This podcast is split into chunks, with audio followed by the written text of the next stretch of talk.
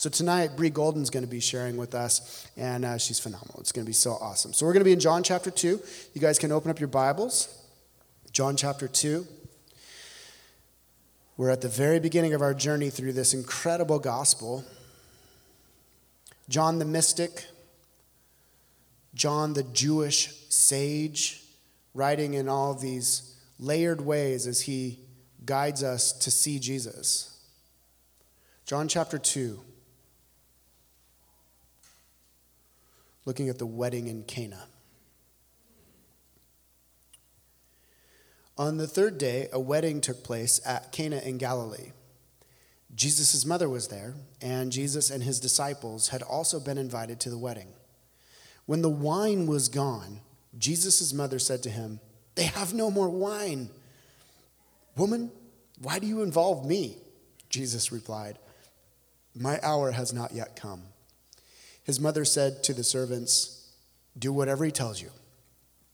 Nearby stood six stone water jars, the kind used by the Jews for ceremonial washing, each holding from 20 to 30 gallons. Jesus said to the servants, Fill the jars with water. So they filled them to the brim. Then he told them, Now draw some out and take it to the master of the banquet. They did so and the master of the banquet tasted the water that had been turned into wine. He did not realize where it had come from, though the servants who had drawn the water knew. Then he called the bridegroom aside and said, Everyone brings out the choice wine first, and then the cheaper wine, after the guests have had too much to drink. But you have saved the best till now. What Jesus did here in Cana of Galilee was the first of the signs through which he revealed his glory, and his disciples believed in him. After this, he went down to Capernaum with his mother and brothers and his disciples, and there they stayed for a few days. This is the word of the Lord. Bree, would you come on up and we're going to pray for you? Let's welcome Bree. Me just pray for you. Father, thank you for your word and thank you for Bree and her gifts for our community as she shepherds us tonight. May each of us have a sense of that holiness and purity that you grant us. Where there's water tonight, turn it into wine, and let there be a fullness of joy for each person that you've brought here. We worship you tonight and we exalt you in Jesus' name. Amen. Thank you. Hi, neighbors. So, yeah, my name's Bree, and if um, we have not met, come find me after service. I'd love to say hi and get to hear part of your story and see it, put a name to a face. So, we're going to jump right in. In the late 15th century, St. Ignatius of Loyola he developed a way of reading scripture that not only engaged the mind with words, but the whole heart, mind, body experience via the imagination. He called it imaginative reading and imaginative prayer. And he taught his students to live into the text.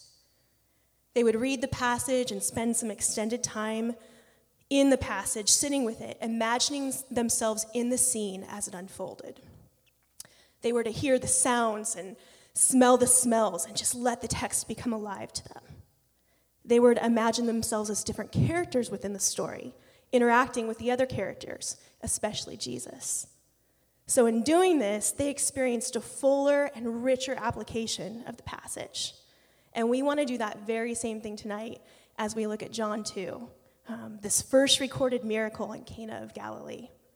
So I'm just curious how many of you here tonight, with just a raise of hands, have heard of the practice of imaginative prayer reading? Awesome. Okay, so if this is new for you, or that concept just is new to you, I want you to think about a museum for a minute. Most of us are familiar with um, exhibits or displays in museums. You know, the ones that are set up like a behind a glass wall, or you walk in and it's a room that's all set up. So my favorite ones are the ones with so many details. And as you stand and you take it all in and, and you can see the, maybe the, the time period pieces that they have on or just the artifacts in the room, you feel like you're being sucked into like a time travel experience. So that's basically um, kind of the idea behind imaginative prayer, that we're putting ourselves within the text. So tonight we're going to imagine that we're peering into a glass room exhibit, which is really John chapter 2, where the wedding at Cana is happening right before our eyes. And we're going to take it all in and we're going to let the story become real to us because this is a real story. The wedding at Cana was a real event. There were real conversations and real tensions. Jesus was a real guest at this wedding, and barrels of real water became barrels of real wine. John's carefully placed so many details in this text for us to see. So many layers after layers, and we need to come in close to see them. So our plan for this evening, it's to immerse in this ancient Jewish, Jewish scene for just a bit, and we're going to take notice of some of these details. And then we're going to contemplate how these details matter to us today. Why does this story about an ancient wedding um, in Jewish culture, why does it have any effect on our lives today, February 9th, 2020, in awesome, rainy San Diego? So let's remember as we're working through John this year, Dan has laid out for us a twofold goal. First, as we experience and believe, as we believe in and experience life in Jesus' name, we want to be learning how to lean deeper into the presence of Jesus, right? Leaning into Jesus, it brings us into a place where we can hear his heart for us and we hear his heart for others. And as we lean into Jesus, the noise of this world is deafened, right? The lies of the enemy are silenced, they're pushed to the corners of our heart. We hear his voice, we're transformed, our hearts are awakened, our desires are reordered, and our identities are made new as we're formed in Jesus. Second, we want to invite others to come and see Jesus with us so that together we can experience this transformation, right? Jesus intends for soul transformation to happen within community. We need each other. We want to be a church where we experience this transformation together. I need you, you need me, we need each other to experience this. So, let's take a deep breath in through our bellies and exhale. And we're going to let this passage become real to us. Maybe just close your eyes for a second if you feel comfortable with this. Just thinking about that passage in John chapter 2, the wedding. What do you see? What do you hear? Where are the disciples? Where's Mary? Where's Jesus? Where are the bride and groom? You can open your eyes. There are some details that John wants us to see. He's placed them in this, in this text for us to notice. And one of the first things we notice is simply that Jesus was invited to this wedding. Jesus is a guest at this wedding. John 2 2 says, Jesus, mother, Jesus, wait, the text says, here we go. Jesus' mother was there, and Jesus and his disciples had been invited to the wedding. So just simply, they've been invited. Jesus wasn't a party pooper. His presence was requested at a lively hopping party, right? A fun celebration. They wanted him there. Jesus hung out with real people doing real things. He was integrated into his community, and he's been invited to a guest at a wedding for people that he knew and cared about. Next, we see that the bridegroom, or the groom, as we would call him, he has a huge problem on his hands. They've run out of wine. John 2 3 says, When the wine was gone, Jesus' mother said to him, They have no more wine. Now, the customs and cultures at ancient Jewish weddings were different than the customs and cultures of weddings that we have today. For instance, the celebration lasted for days, maybe even up to a week, instead of just like hours on a Friday or Saturday evening. This was like a week long festivity. And another thing is that the groom was responsible for paying the ticket of this wedding. Everything, the food, the wine, would have all been on him. So, any young men in here ready to get married, excited for that bill that you don't have to pay? So, to run out of wine would have been a very big deal. It would have been beyond humiliating, a complete social faux pas, like Twitter feeds blowing up, right? And beyond socially humiliating, in this ancient culture, the host could have actually been sued for a breach of hospitality to his guests if he didn't have enough wine to provide for the week. So he could have been sued for this. So, looking closely, we can, we can see that this is a serious situation for this groom. And we see that his honor and his reputation is at stake. and Mary wants to help. And I think it's such a mom thing to notice the um, problems that are brewing behind the scenes at your friend's big party. Mary's feeling concerned for her friends who have a real problem brewing, and she wants to help. So let's look at this interaction between Mary and Jesus. She's aware that her friends have a big problem and she wants Jesus to fix it. She says to Jesus, They have no wine. And Jesus said to her, Woman, why do you involve me? My hour has not yet come. And his mother said to the servants, Do whatever he tells you. Does this interaction feel slightly confusing or tense, right?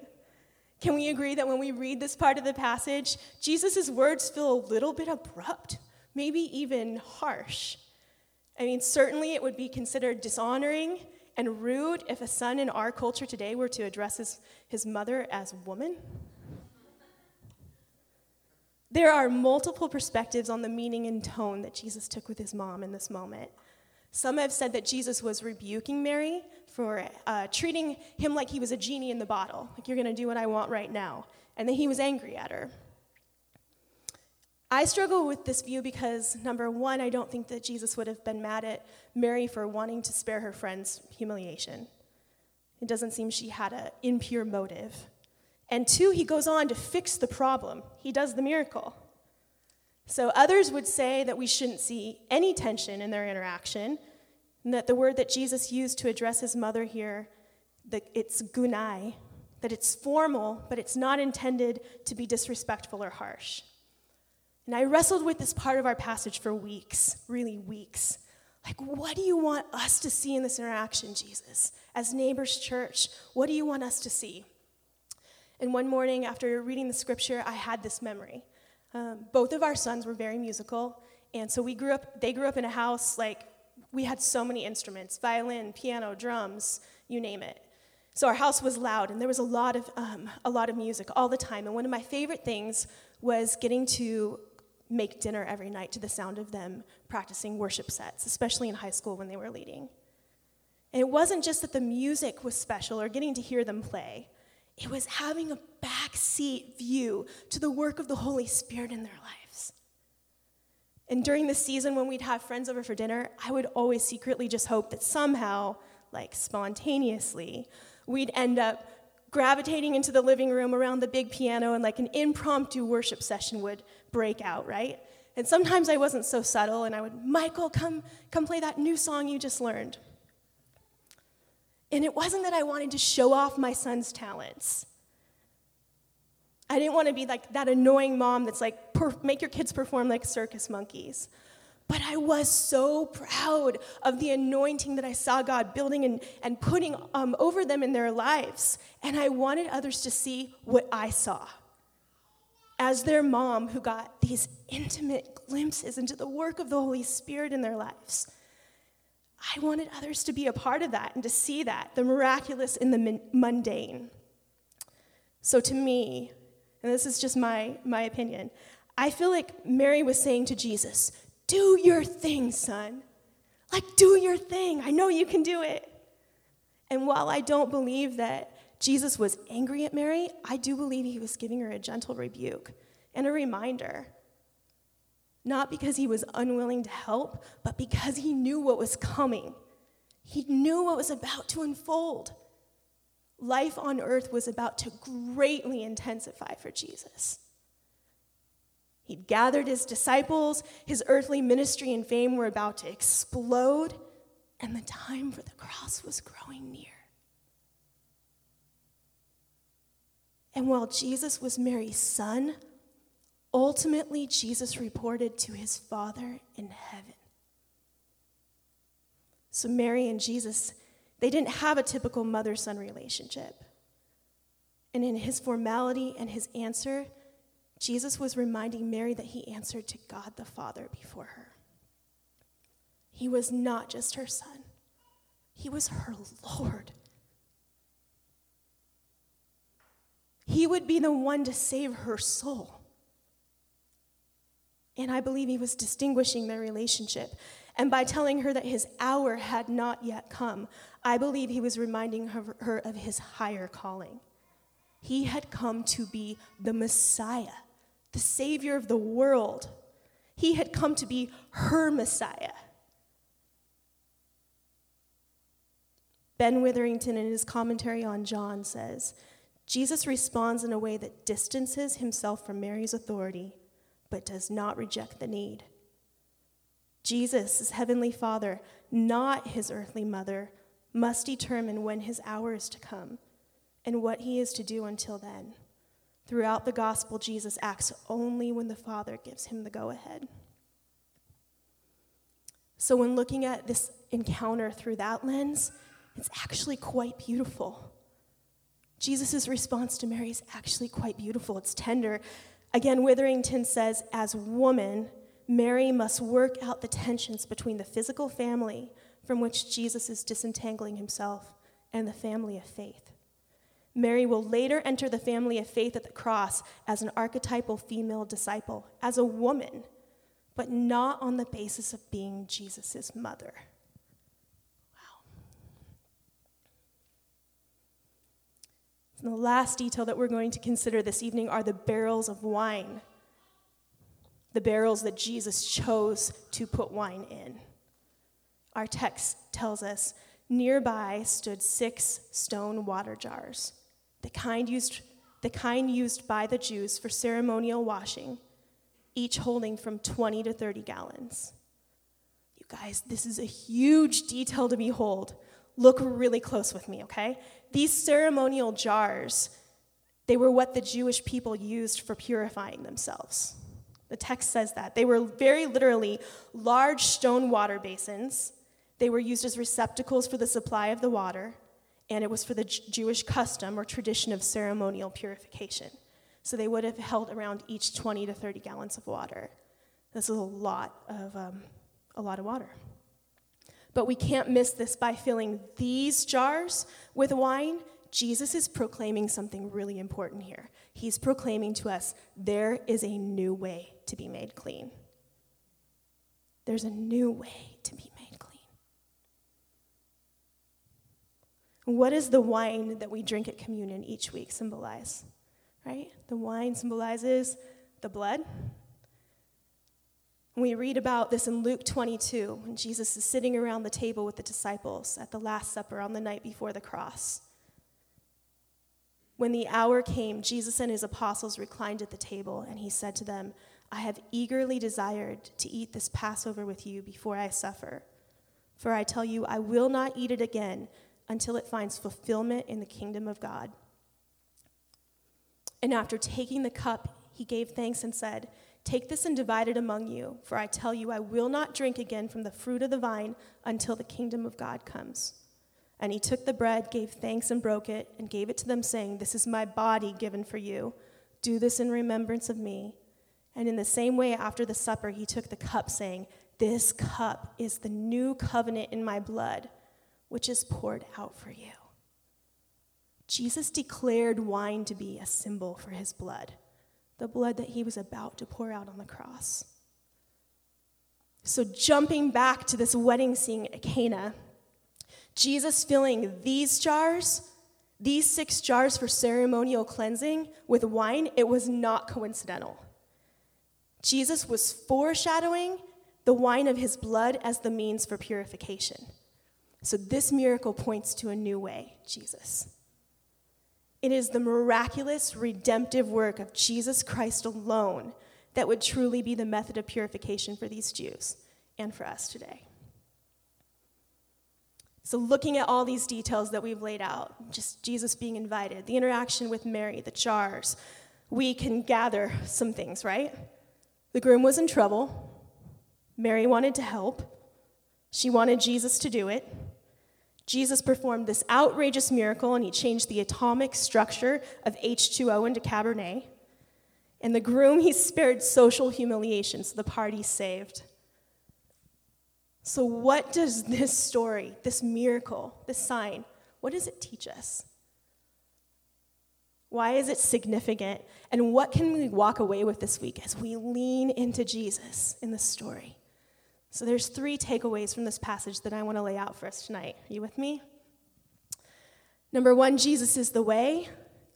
Jesus is where the miraculous is at, and Jesus is joy. So Jesus is the way. Through the incredible symbolism of the purification jars being filled with wine, John's highlighting for his readers that the old way of purifying oneself through rituals and sacrifices, the water, is being fulfilled with a new way, the wine, which is a symbol of Jesus' blood. And like we talked about with the, the, communion, in many ways, this passage foreshadows the first communion, where Jesus instructed his disciples that bread symbolized his body that would be broken for them, and wine symbolized his blood that would be shed for them. This point, passage points to what's to come. Jesus, through the cross, is the way. And just a few passages over in John 14, 6, Jesus says, I am the way, the truth, and the life. No one comes to the Father except through me. Jesus' way was both radically inclusive and radically exclusive. He offended people because of his lavish hospitality and joyful inclusivity.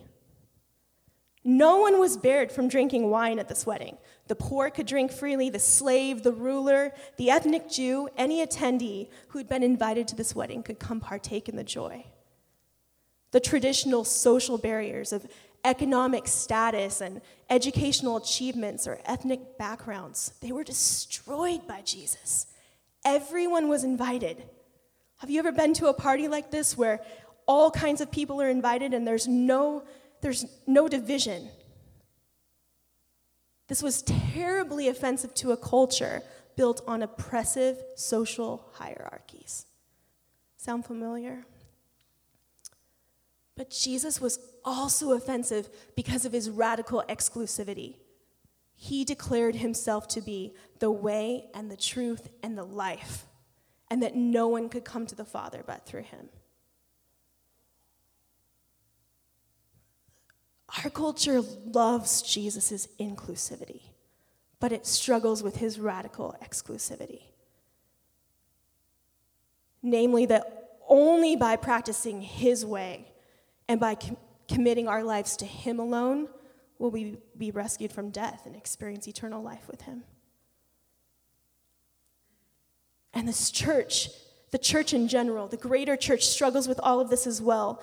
Martin Luther King Jr. said, it is appalling that the most segregated hour of Christian America is 11 o'clock on Sunday morning. And neighbors, church, let's be honest. We struggle with these exclusive teachings, sometimes just opting to full on ignore them, right? Listen to this. In 2008, a Pew Research Center study found that more than half of all American Christians believe that at least some non Christian faiths can lead to salvation. Nearly a decade later, so this is last year, a new study has come out that has shown that even among the most traditional groups in America, significant amounts of people are also rejecting God as described in the Bible. While 80% of all of the Americans surveyed in this new study said that they believe in God, only 56% said that the God that they believe in is the God in the Bible. Friends, there are times when Jesus' words are hard. They're hard. Matthew 7:13 says, "Enter through the narrow gate." For wide is the gate and broad is the road that leads to destruction, and many enter through it. But small is the gate and narrow the road that leads to life, and only a few find it. Jesus' words can be hard, but he is the only way. He's the only way for the religious. He's the only way for the unreligious. He's the only way for the churchgoer or for the person who's never stepped foot in a church. He invites all to come to him. He includes all, but but it is contingent on a commitment to him and choosing to submit to his ways above all else. Jesus is the way. He's the way to be made clean. He's the way to the Father. He's the way. And He's also where the miraculous is at. Jesus is where the miraculous is at. And there can be a, t- a temptation when we contemplate these miracles and signs, whether it's back then or even now today, to get so caught up in the actual wonder and the mystery of the signs themselves, the hows and the whats, that we miss the whys, or we can, right? We can miss the purpose of the miracles. But Jesus' miracles are meant to point us to something greater than the miracle themselves. The miracles aren't the stars of the show, Jesus' glory being manifested is. And just as John the Baptist, who we read about last week, pointed to Jesus Christ, the miracles that Jesus performed are meant to do the same. They are meant to point us to Messiah. They're meant to point us to life in His name. When speaking about miracles, the miracles that Jesus performed, John said, and this is John 20, 30 through 31, but these are written that you may believe that Jesus is the Messiah, the Son of God, and that by believing you may have life in his name. Just think about this. Who witnessed the miraculous at this wedding? Who got to see it? who got to experience being a part of the water turning into wine. The text tells us that the servants knew what happened, but the master of the feast did not know. Intentional or not, he missed it. The text says, And the master of the banquet tasted the water that had been turned into wine, and he did not realize where it had come from, though the servants who had drawn the water knew. The people who got to witness Jesus' first miracle were those that were closest to him. They were with him. They were literally at his feet like a two year old on their mama's ankles. If we want to be partners with Jesus in the miraculous, if we want to be transformed, changed by his glory being manifested, we need to be close to Him. That's why we lean into His presence. Many of the wedding guests in Cana experienced the benefits of the miracle, but they completely missed seeing the glory of the one who performed it. They benefited from Jesus, but they missed seeing who Jesus was. I've known many people who want to enjoy the benefits of Jesus, but they struggle in submitting to him.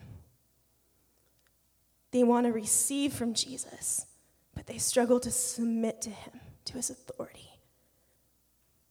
And friends, I don't know about you, but I long to see the miraculous. Not just because it's amazing to see water turned into wine or to see someone healed. I want to see those things. I pray to God that we see these things as a church and as neighbors. But I want to see the miraculous not just because of the miracles, but because the miraculous is where Jesus is at. It's where our Savior is. And I long to see my Savior. Like the smell of this amazing dinner wafting out of the kitchen, that's drawing everybody in experiencing the miraculous, it entices us to come in closer to the creator of the miraculous.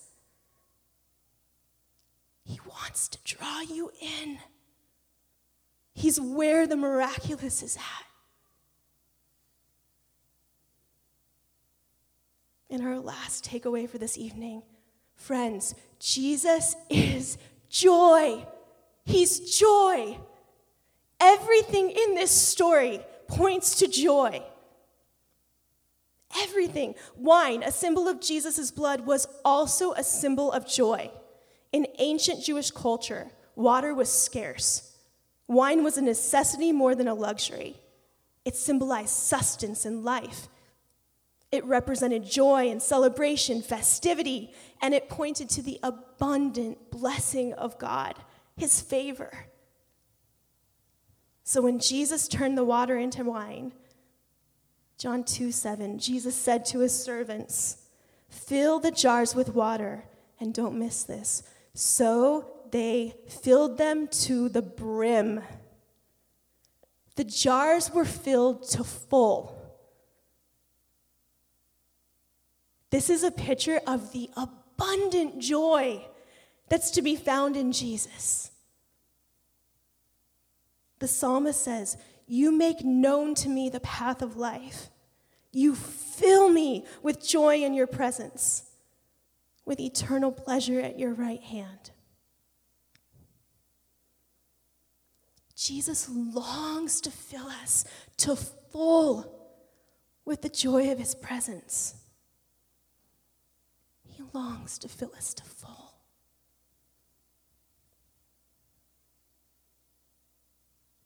And this wedding celebration in the story, it also foreshadows another wedding celebration that's yet to take place. One where Jesus, who's named the bridegroom, will be joined to his church, who's named the bride. And we are invited to this celebration. Neighbors, you and I, we are invited to this celebration, to this wedding feast. Isaiah prophesied about this wedding feast, and he said, On this mountain, the Lord Almighty will prepare a feast of rich food for all peoples, a banquet of aged wine the best of meats and the finest of wines. And on this mountain he will destroy the shroud that enfolds all people, the sheet that covers all nations, and he will swallow up death forever. The sovereign Lord will wipe away the tears from all faces. He will remove his people's disgrace from all the earth. The Lord has spoken. In that day they will surely say, they will say, Surely this is our God. We trusted in him and he saved us. This is the Lord. We trusted in him. Let us rejoice and be glad in his salvation. There will be a day when our joy will flow like endless wine, and we will commune at a table with Jesus in heaven.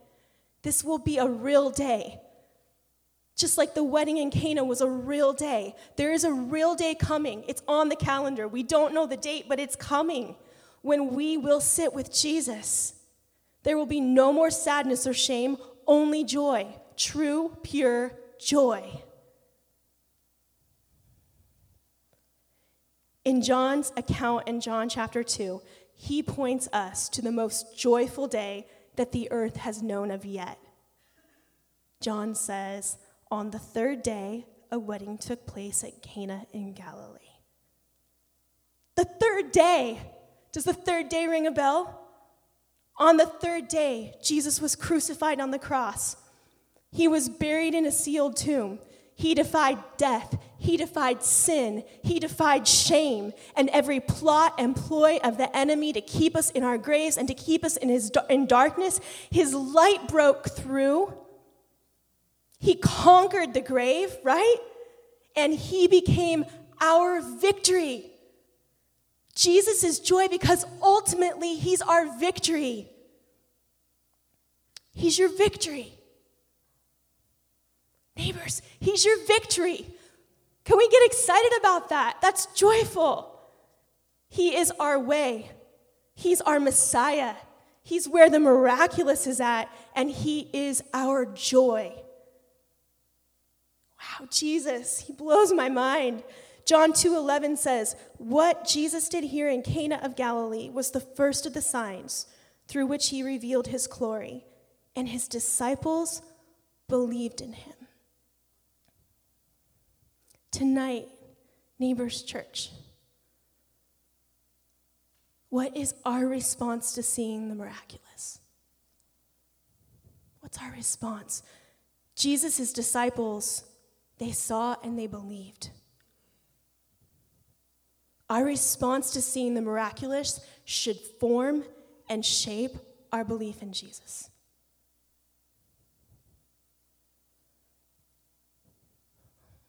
So, a few questions that we can contemplate this week and tonight as we come to get ready to come to the table this evening. Number one, have I embraced Jesus as the way and the truth and the life? Have I surrendered my life to the only one who can save my soul?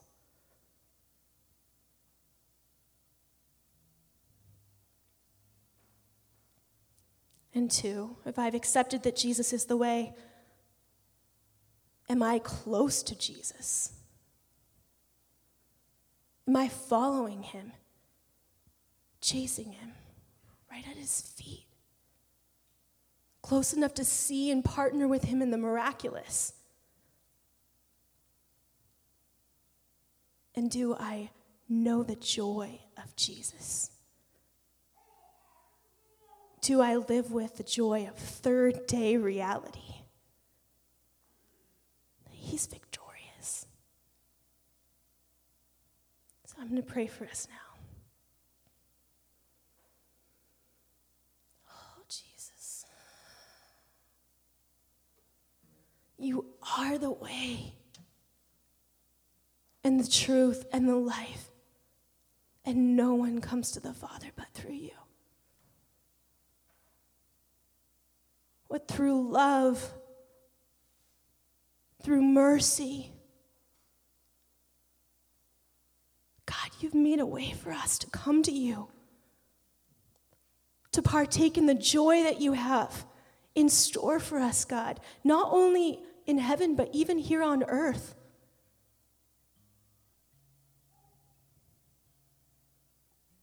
God, I just believe you want to do the miraculous that you're still at work doing it.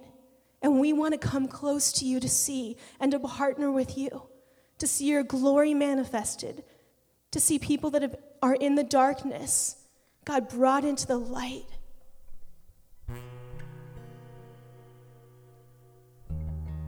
And if there's anyone here tonight, if you're just in a place where you are desperate, desperate for the miraculous of Jesus to touch your life, You're just desperate for something to happen that only He can do. Whether that's freeing you from chains of addiction, or it's healing you from scars of emotional or physical, physical abuse, or it's giving you a hope for what's to come, and, and you just need Him to impart something to you tonight. You're desperate for the miraculous of Jesus. I just pray over you, God, right now. We ask for your Holy Spirit to come and minister as only you could do. Would you bring your truth to our hearts, God? Would you illuminate places where we're believing lies? Would you cause those lies to fall off in the name of Jesus Christ right now? And we just declare that you are a God of joy, that you're a God of victory, that you have this inheritance for us, and we want to step into it. We want to step close. We want to be right at your feet. Just thank you for who you are. Thank you for who you are. Thank you for your love. Thank you for your joy. In Jesus' name,